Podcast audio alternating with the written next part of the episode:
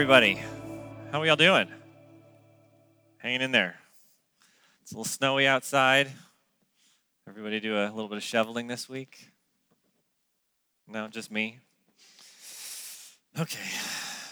We're going to be in uh, 1 Thessalonians chapter 1 this morning. If you don't have a Bible with you, the Bible in front of you, uh, you can grab that. We're going to be on page 1046.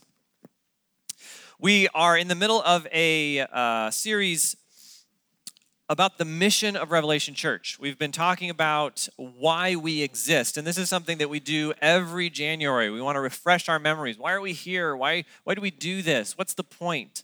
Uh, and our signage, our website, everything that we have says that Revelation Church exists as a family of Jesus followers who uh, are seeking to know Him, Jesus, and make Him known to the people of North Idaho and the nations. And the way we do that is through Jesus made relationships Jesus focused discipleship and Jesus empowered service. And last week, John talked about Jesus made relationships, how there is this power that happens when Jesus brings people together that are completely different from each other, that have no natural reason to get together. And the onlooking world can go, What is going on with you Christians? By the way you love each other. And that's our, our goal to have relationships that are forged by Christ. And this morning, we're going to take a look at Jesus focused discipleship. When I was eight, I had three pennants on my bedroom wall. You know what pennants are? The long triangular flag things. One was an LA Raiders pennant, one was a San Francisco 49ers pennant, and one was a Miami Dolphins pennant. Those of you that know me might find that odd. Uh, I had I had an LA Raiders pennant because my buddy Jake liked the Raiders. I had a 49ers pennant because Joe Montana was the coolest person in the world at the time. And I had a Dolphins pennant because I just liked the colors.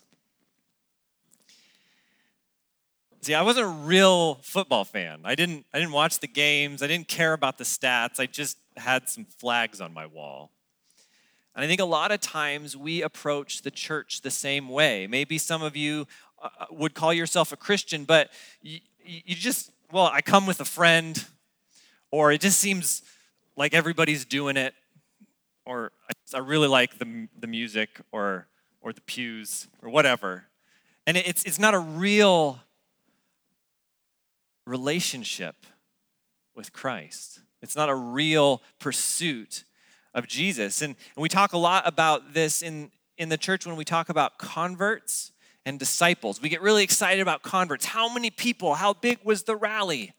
Count the numbers. But Jesus never tells us to be converts. Jesus never tells us to just raise our hands and say, I'm a Christian. Jesus calls us to be disciples. Disciples are followers. And it really doesn't matter that much how many people are present in a Christian gathering. What matters is what kind of people are they?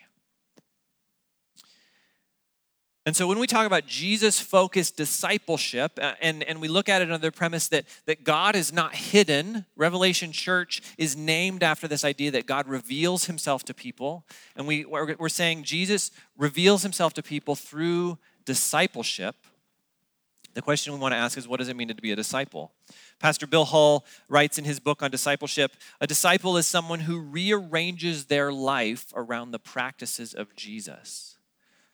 Someone who rearranges their life around the practice of Jesus. Discipleship is a trajectory that we walk down that transforms us into the shape of Christ.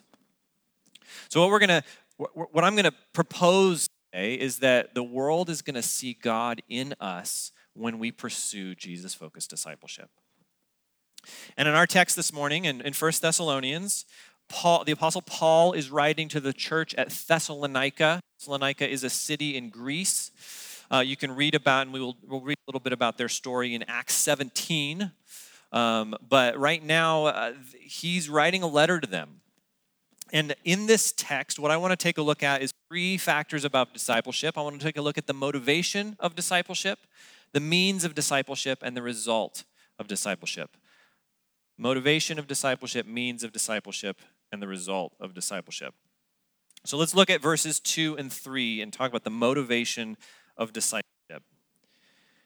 We always thank God for all of you, making mention of you constantly in our prayers. We recall in the presence of our God and Father your work produced by faith, your labor motivated by love, and your endurance inspired in the Lord Jesus Christ. Notice, first of all, what Paul does not say. He does not say, you know, you might you better get serious about this or you might go to hell. You better follow Jesus or God's going to smite you. Jesus won't love you anymore. Everyone will think you're holy if you do the right things. Things are going to go well with you if you follow God. He doesn't, he doesn't say those things, he doesn't use those things to motivate the Thessalonians. How are we motivated to follow Jesus? Faith, love, and hope. These are three things that all come from Jesus. He says, the, the faith, your work produced by faith, your labor motivated by love, and your endurance inspired by hope in our Lord Jesus Christ. We are called to walk a certain way, to live a certain life, and that motivation has to come from Jesus. It has to touch your past story, which is faith. It has to touch your present story, which is love. And it has to touch your future story, which is hope. What has Jesus saved you from? Jesus died on the cross for your sins 2,000 years ago. That's a, that's a fact. That's an event in the past that has happened. And we can cling to that. But what is Jesus doing in your heart today? How are you loved by God right now? And what is in store for your future? It's really easy to guilt and shame and fear people into pursuing Christ. I've heard it done. I've probably done it unintentionally, I hope. But it doesn't ultimately work. If you if you use guilt and fear and shame to follow Jesus, you either become proud and calloused because you're just killing it, or you fall into despair when you fail and you give up.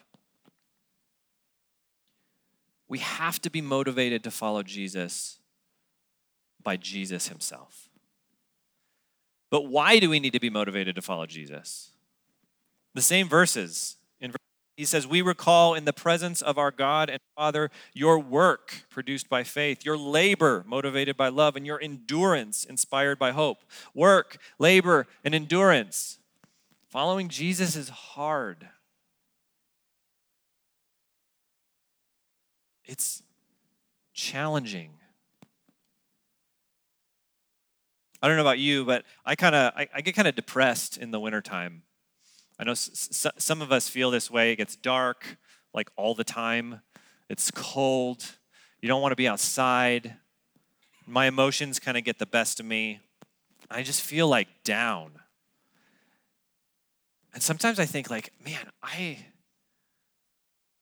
is any of this even worth it anymore? You ever feel that way? Why? Because following Jesus can be hard, it can be stressful, it can be tiring. Because, see, when we accept the call to follow Christ, it is clear that Jesus is going to radically reshape our lives. And it takes a lot of radical reshaping in my life to look like Jesus. When I was younger, I played golf. And uh, my parents play golf. They got me golf clubs. They wanted me to play golf. And I quit playing golf as a teenager because I hated it. The reason I hated it is because I wasn't any good at it. And I didn't want to put the time in to get good at it. And so it just frustrated me.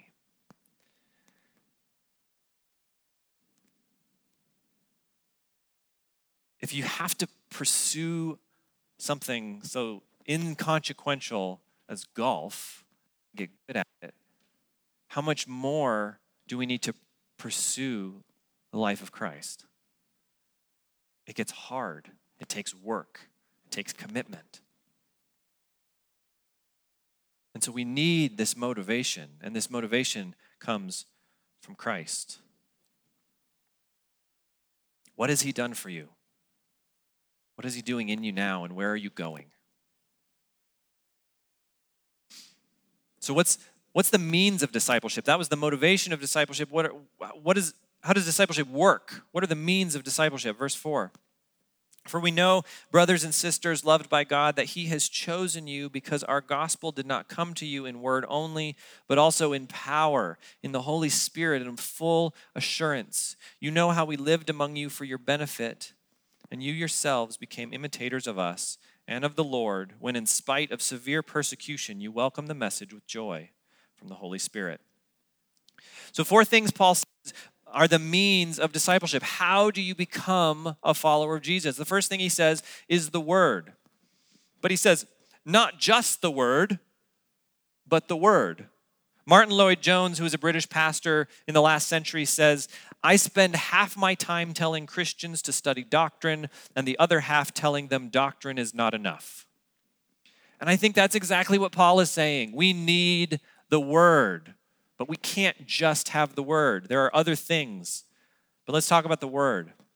As, as followers of Christ, as disciples of Jesus, we need to be committed to private, systematic, devotional reading of Scripture. Make time to let God speak to you through His Word. According to some stats from Lifeway in 2017, 90% of Americans own a Bible and 11% have read it all the way through. That's, that's a pretty low statistic. And I, I'm afraid in the church it's, it's not that much better. We, we all probably have multiple Bibles, and we often don't read them. And, and I say that as someone who needs this as much as everyone else. My whole fall season was completely screwed up uh, for my Bible reading. I have a lot of excuses for why, but I just didn't keep my rhythms together. But we need to. We all stumble and we fall in that, but it's something that we need to make a priority. Why? Because God speaks through His Word. But not just private devotional reading, corporate preaching from the Word. We need to sit under the teaching of the Bible and church. And this is something that, um, you know, obviously you're all here today, so kind of preaching to the choir, but a generation ago, Someone who called themselves a devoted follower of Jesus would say that they attended a, they attended a church gathering once a week. Now, someone who considers themselves a devoted follower of Christ attends once a month. We've just lost that as a community of Christians, that we just don't think that it's important anymore. Everything else seems to get in the way. And, and that needs to be something that we take seriously. And then, thirdly, we need to focus on the theological study of the Word. We need to learn the Bible. It is one thing to read the Bible, and we should be reading the Bible, but we have to understand that opening this book is entering a foreign country. It's entering a foreign land. If, if you airdrop into France and know nothing about French culture, you might figure a few things out after a while. But if you spend a couple months studying France before you go there, you're going to get a whole lot more out of your trip. So, my encouragement is to take a class, listen to a podcast, read a book. John Walton, who is a, a professor of the Old Testament, often says the Bible was not written to you, but it was written for you. When Paul's writing to the Thessalonians, he's not thinking about Revelation Church in 21st century Idaho. He is thinking of the Thessalonian church in Greece. So we need to do a little extra work to figure out what is this about and how does it apply to us. One of the means of discipleship is the word, but not just the word, he says. Our gospel did not come to you in word only, but also in power, in the Holy Spirit, with full assurance. The Spirit of God is inside of all of us. We have been given the Spirit. And three thoughts about the Spirit the presence of the Holy Spirit. The Spirit of God lives in you. Every day, everywhere, He is with you, walking through your life, seeking to make Himself known to you I've told some of you this, but about a year ago, I decided I wanted to get to know the Holy Spirit's presence better. And one of the ways I did this is I set an alarm on my phone to buzz every hour, just to remind me like, whatever's going on right now, the Holy Spirit is in the middle of this. Learn sense the presence of the Holy Spirit but also the fruit of the Spirit. In Galatians, Paul talks about the fruit of the Spirit. He says, The fruit of the Spirit is love, joy, peace, patience, kindness, goodness, faithfulness, gentleness, and self control. What are those things in your life? And I would encourage you the next time you have an interaction, a meeting, um, a, a gathering, a conversation, some sort of task at work, debrief it with yourself. Where are the fruit of the Spirit in my life right now? Was I loving? Was I peaceful? Was I filled with self control? Evidence of the Spirit should be increasing in your life. And thirdly, the gifts of the Spirit. How has God equipped you to serve the church? A lot of people, and I, I, I love this, so I don't want to disparage this at all, but people come up to me and they want to get involved and they say, and I say, What do you want to do? And, they, and, and the, the response is, I'll do anything. I will, I will scrub the toilets. I will clean the windows. I'll shovel the snow. Nobody said that. Nobody said I will shovel the snow. That's not true. and I love that. But what have you been gifted to do? What have you been called to do? Yeah, I need everybody needs to sh- to to clean the toilets. They they're desperately dirty. Like they they need to be cleaned. But what has God given to you specifically that he wants done in this community of God's people? how this is, this is such a powerful question. How does revelation church suffer if you neglect your gifting? If you choose not to walk in what god has given you how do all of us um, lose out and maybe you're like well i don't know what i'm gifted in i have I, I well figure it out find out there are ways to find out one way to find out is to ask people that you trust who are Christians to say, hey, what, what do you think God has gifted me to do? What are my um, what are my gifts? What are my abilities? How do you see the Spirit at work in me? Sometimes it takes some poking and prodding and some conversations, but seek that. Ask God to show you how have you gifted me? For the body. And, and sometimes that's like a Sunday morning thing. There's jobs that need to be done on a Sunday morning, but sometimes it's not at all. Maybe, maybe you have a gift of prayerful inter- intercession and you're just home all week long, just lifting up people in prayer. That's awesome. We need more of that. It doesn't necessarily look like something that happens on a Sunday morning, but it does look like something. And, and I believe that if you're here, if you feel like this is where God has called you to be, God has given you gifts that we all need. And, and, and if you aren't using them, then, then we're lacking. Means of discipleship, the Word and the Spirit. And thirdly, community. You know how we lived among you, verse 5, for your benefit, and you yourselves became imitators of us and of the Lord when, in spite of severe persecution, you welcomed the message with joy from the Holy Spirit. Community, discipleship can't be done alone. It just it just can't. There's just no mechanism in scripture where people don't hang out with other Christians and they get more godly.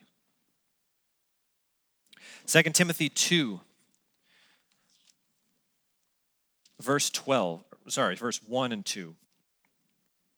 Paul writes to his disciple he said, You therefore, my son, be strong in the grace that is in Christ Jesus. What you have heard from me in the presence of many witnesses, commit to faithful men who will be able to teach others also. There are five generations of relationship in those verses. Jesus taught Paul, Paul taught Timothy, Timothy taught some men, and those men are going to go out and teach others. Discipleship requires community. I attended I've attended church for many, many, many years. And for a large portion of that time, I can say that no one really knew me. There was no one in my life that was asking, What are you walking in victory in this week? How are you struggling in sin this week? How can I pray for you this week? I, I knew people, I did stuff. but I didn't really have any community. And, and we, we say in our mission statement that we are a family. If, we, if we're a family, if we live with each other, we see each other at our best and at our worst. We're honest, we're open, we're authentic.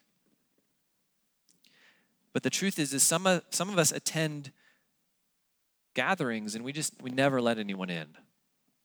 We just consume the content that's put before us and, and we're unwilling to let people see what's going on inside. And we, we just can't follow Jesus that way. Who, who is a few steps ahead of you in the faith? Who's been at this a little bit longer than you have? What are, what are you learning from them? Who, who's a few steps behind you? How are you leading them along? These, these relationships that we have with one each other, they're, they're crucial. And they're, there's not hardly a page of scripture in the New Testament that you can turn to that doesn't show off how the church is supposed to work. And if we want to pursue Christ, if we, if we want to grow as his followers, we need community. And then one more means of discipleship word, spirit, community. In verse 6, you yourselves became imitators of us and of the Lord when, in spite of severe persecution, you welcome the message with joy from the Holy Spirit. Persecution, this is not a popular uh, discipleship technique, but this is the reality. Like, if we want to follow Christ, if we want to seek hard after Jesus, harm is going to come to us in some form or another. And there are many places in the world, and I'm sure you know this, where people's lives are in danger, where people's livelihoods are in danger, where families just have members go missing because of Christ. And I would never want to wish that on us. And we, we praise God that we live in a nation where we have freedom to gather and worship and, and uh, communicate the love of God. But Jesus and his early followers don't, don't give us any outs. All those who seek to live godly in lives in Christ Jesus will suffer persecution. And that has to mean something for all of us. And there are there's this unfortunate um, message today, and I, I don't want to say that people are deceitful and lying on purpose, but in many spheres we hear that, that if you come to Jesus, everything's going to be great. Everything's going to work out, and you're going to, at the very least, be happy and maybe also get a lot of money out of it. And that's just not the gospel. If we want to pursue Christ, if we want to focus our lives on Jesus, at some point or another, things are going to go badly for us. And we have to be prepared for that. So we talked about the motivation of discipleship, we talked about the means of discipleship. What is the result of discipleship? Look at verse 7. As a result, you became an example to all the believers in Macedonia and Achaia. For the word of the Lord rang out from you, not only in Macedonia and Achaia, but in every place that your faith in God has gone out. Therefore, we don't need to say anything for they themselves report what kind of reception we had from you, how you turned to God from idols to serve the living and true God and to wait for his Son from heaven, whom he raised from the dead, Jesus, who rescues us from the coming wrath. So, the first result of our following Jesus, our discipleship to Christ, is we are an example to other believers. When we pursue Jesus, other Christians are encouraged. When I see my brothers and sisters devoting themselves to the Lord, it makes me want to follow their example. And secondly, outsiders hear the gospel. See, the Thessalonians, they completely reimagined their lives around Jesus. They took everything that they knew about how life worked and they threw it away. And they turned around and followed Christ. Jesus turned their whole world upside down. And that's the sort of thing that draws people's attention. Uh, Paul mentions idol. Idols. Idols are anything that you give prominence to, that you give place to in your life, specifically more than God. And in Thessalonica, they were represented by statues and, and pillars and mythical creatures, but they're really just ideas that we give precedence to. And participation in the system of idolatry was just part of the fabric of Greek life. You want your crops to grow, you sacrifice to this god. You want to have a baby, you go to this temple. You you burn a little bit of incense to this god for a good little bit of good luck and it's just part of the rhythm of the culture. Nobody thinks a lot about it, everybody just does it. Participation in the system was just what it meant to be normal. And the Thessalonians rejected all of it. Turn, if you could, to Acts 17. This is the story of Paul's visit to Thessalonica. And a little bit of background Paul shows up for a few weeks, gets to know some people, stays at this guy's house named Jason. In verse 5, a lot of people get saved. And in verse 5, came and they brought place, formed a mob. Attacking Jason's house, they searched for them, Paul and his company, to bring them out to public assembly. When they did not find them, they dragged Jason and some of the brothers before. These men who have turned the world upside down have come to and welcomed them contrary to Caesar's decrees, saying that there is another king, Jesus. Hallelujah. See, the, the gospel completely destroyed everything about the cultural assumptions that the Thessalonians had. And it completely reshaped their lives. And Paul says in First Thessalonians, we read it, you turn to God from idols to serve the living and true God. The Thessalonians just dropped whole cloth, everything that they were a part of, and started living radically different lives. So the question for us, if if we believe that, that God is not hidden, that God is pursuing people, and one of the ways He pursues people is by our focused discipleship to Christ if we are looking to Jesus and saying, everything about my life, I want to be like Christ, and by the power of the Holy Spirit in me, I am going to pursue that. What does it look like in Coeur d'Alene? We don't have generally little statues to gods that we can stop worshiping. But what does it look like for people to look at our lives and go, like, what is different about you? And there's probably a hundred things, but I, I have a short list. Maybe it looks like just deciding, you know what, I'm, I'm not going to buy a boat or an ATV. I'm going to I'm going to use that money to fund the mission of God's church around the world. Like, what are you talking about? This is this is lake country. We got to go out and you got to get in the outdoors. This is what we're here for. Like, yeah, maybe I'll borrow your boat, right? I'm not going to do that. I'm going to do this instead. Maybe it's just deciding I'm not going to curate my life on Instagram so that I can be the envy of other people. I'm just I'm just not going to do it.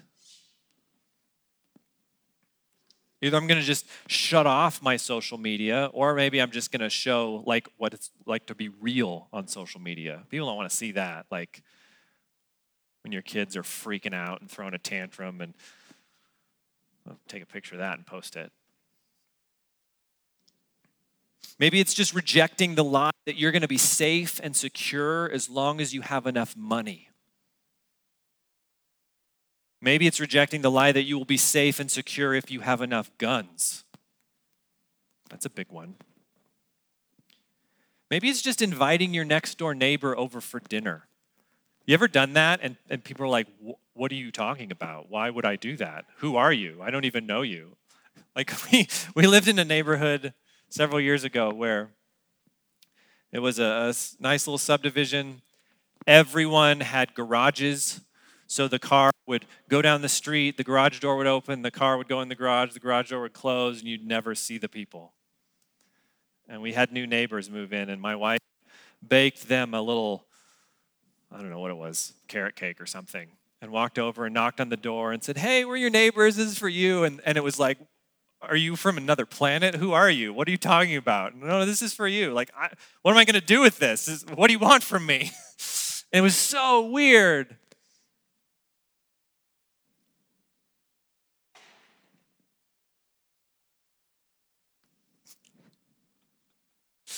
being neighborly is countercultural. Inviting your neighbor over for dinner and honestly caring about who they are is radical.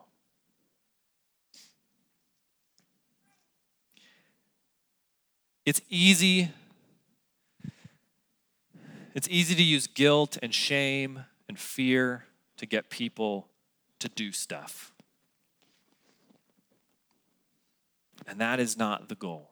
So if you're if you're feeling like, man, I'm I'm not reading my Bible like I should, or I, am not I'm not engaging with my church community like I should, and you're guilty about that, that is not the Holy Spirit. If you feel shame because you feel like you failed God, that is not the Holy Spirit. If you're afraid that God doesn't love you as much as He loves other people because you're not as good of a Christian, that is not the Holy Spirit. But what I believe is the Holy Spirit is come on, guys, let's do this.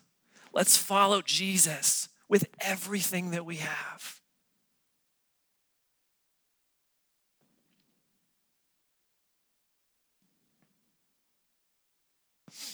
Turn to Hebrews real quick.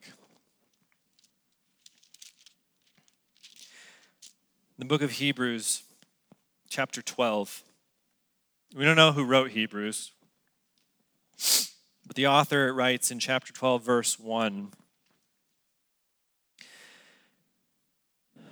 Therefore, since we also have such a large cloud of witnesses surrounding us, the generations of Christian saints that have gone before us, let us lay aside every hindrance and sin that so easily ensnares us. Let us run with endurance the race that lies before us, keeping our eyes on Jesus, the source and perfecter of our faith.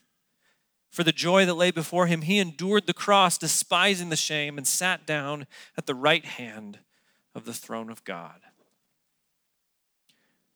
We read in Hebrews that Jesus has already won the battle. The war has been completed. And Jesus sits on the throne as king. And that's his encouragement. Come on, guys, let's do this. Let's follow in the footsteps of the men and women that have gone before us. Let's commit ourselves to giving everything that we have to following Christ. And so this morning, I don't know what that looks like for you. I know what it looks like for me. I know the areas that I slip up. I already told you my Bible reading was a train wreck all, all through the fall. I think that's back on track now. But seek the Lord. What are the things that you let get in the way of your pursuit of Christ? What are the things that you need to set aside? What are the things that you make excuses for that you know, yeah, I really need to rearrange my schedule or my wallet or my calendar, my time commitments, or my relationships?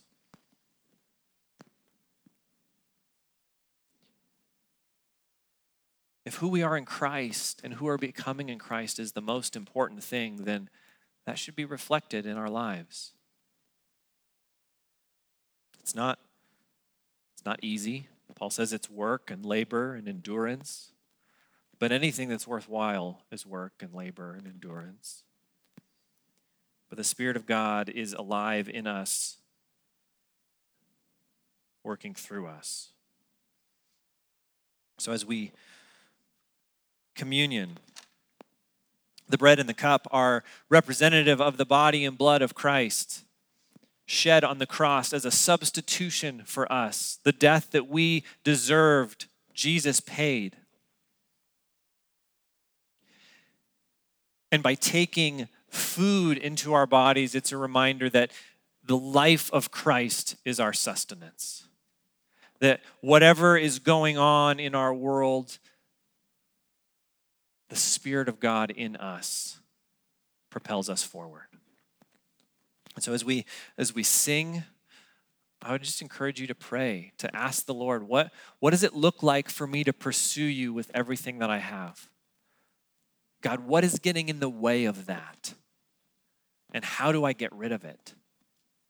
So that I can be completely focused on Jesus and following him. So that the world will see how beautiful and wonderful he is. Let's pray. God, thank you for loving us. Thank you for calling us. God, we are, we are your people today if we have surrendered our hearts to Christ, not because we have done anything, not because we are good enough, not because we're holy enough, not because we've checked all the boxes, but because you are good and you love us, that you paid the price for our sins, that you reconciled us to God, that you secured our adoption as sons and daughters. It's all you. And when you call us to follow you, it's still all you. God, help us to take your call seriously this new year. It's 2020. God, help us develop habits in pursuit of you. Help us re engage with your word, maybe that we've neglected. Help us be in tune with your spirit and the work that he's doing in us. God, help us grow closer to our community because we need each other. And, and God, what we don't pray for persecution, but when it comes, use it to shape us into the image of your Son. And God, as we as we take the bread and the cup and we, we sing your praises, speak to us this morning and, and, and show us what it looks like to follow you more closely and more deeply in this new year. In Jesus' name, amen.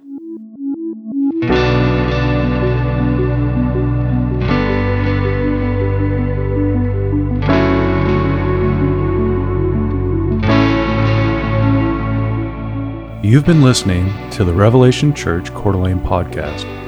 Learn more about Revelation Church at revelationcda.com.